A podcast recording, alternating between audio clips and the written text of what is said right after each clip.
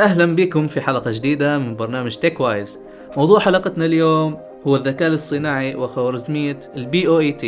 أنا معتزز الحربي وأنا تيمة تومية وهذا Techwise.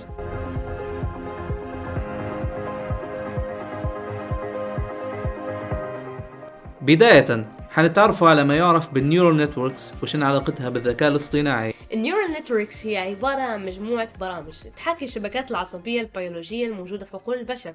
تتكون هذه الشبكات من طبقات اللي بدورها تحتوي على وحدات صغيرة اسمهم النيورونز، وتقدر البرامج هذه تدير عمليات على البيانات وتتعلم من نتائجها، وتقدر النيورال نتوركس انها تدرب وتطور من نفسها بشكل ذكي، والشيء هذا اللي خلانا نشوف الذكاء الاصطناعي بصورته اللي نعرفوها اليوم. والنيورال نتوركس موجوده في تطبيقات متعدده زي المساعد الصوتي Siri او Alexa، والجوجل لينز اللي تقدر تبحث فيه بصوره ويعطيك صور مشابهه، وحتى خرائط جوجل تستخدم في الشبكات العصبيه وغيرها من التطبيقات.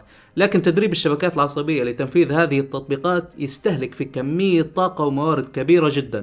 فعلا فيها تستهلك في وقت وموارد زي CPU باور والرام باور، لدرجة أن تدريب شبكة عصبية لتنفيذ برنامج واحد ينتج كمية كبيرة من ثاني أكسيد الكربون، تعادل نفس اللي تنتجه 5 سيارات طول فترة استخدامهم، ويعتبر هذا ضرر كبير جدا للبيئة.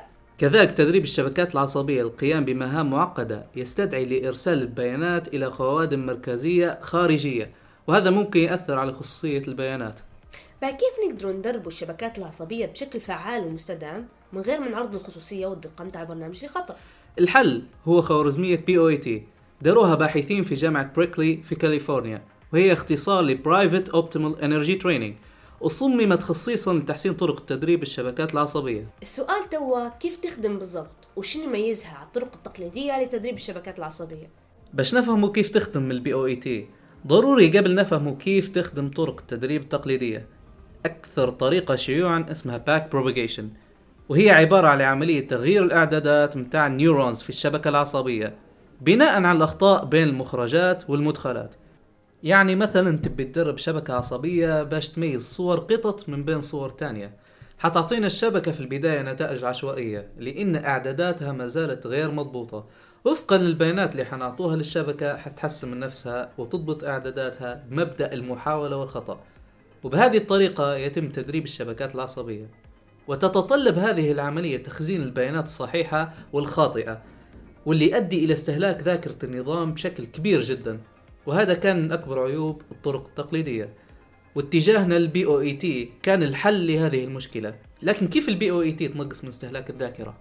الBOET تنقص من استخدام الذاكرة عن طريق 2 طرق، الميموريزيشن، وفي هذه الطريقة يتم إعادة حساب بعض البيانات في كل مرة نحتاجها بدل تخزينها في الذاكرة، والباكين اللي يتم فيها نقل البيانات الناتجة عن العمليات من الذاكرة الخارجية إلى الذاكرة المؤقتة بسرعة فائقة لاستخدامها بشكل مباشر.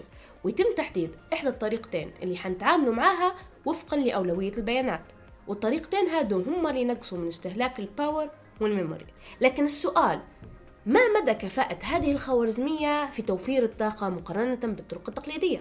توفر الBOET الطاقة المستهلكة أثناء تدريب الشبكة العصبية بنسبة توصل إلى 90% مقارنة بالطرق التقليدية، مما يساعد في الحفاظ على البيئة. وتعتبر نقلة نوعية في تطوير الذكاء الصناعي خاصة للأجهزة محدودة القدرة. ويعتبر الBOET مفتوح المصدر، وأي حد يقدر يستخدمه ويدرب الشبكة العصبية على جهازه، وتقدر توصل لهذه التقنية عن طريق الجيتهاب. من أشهر الشركات اللي تستخدم في خوارزمية الBOET شركة جوجل، ومن أهم هذه الاستخدامات نموذج لامدا ونموذج جيماناي، والنموذجين هما يتم استخدامهم في برنامج البارد المشابه لتشات GPT. وفي النهاية خلونا نذكر أن الذكاء الاصطناعي مجال سريع التطور، وفي هلبة خوارزميات جديدة قاعدة تحت التطوير، وخوارزمية الBOET هي واحدة من هذه الخوارزميات. وفي الختام شكرا لحسن استماعكم. تقدروا تطلعوا أكثر على موضوع الذكاء الاصطناعي من خلال مصادر الحلقة في الديسكريبشن.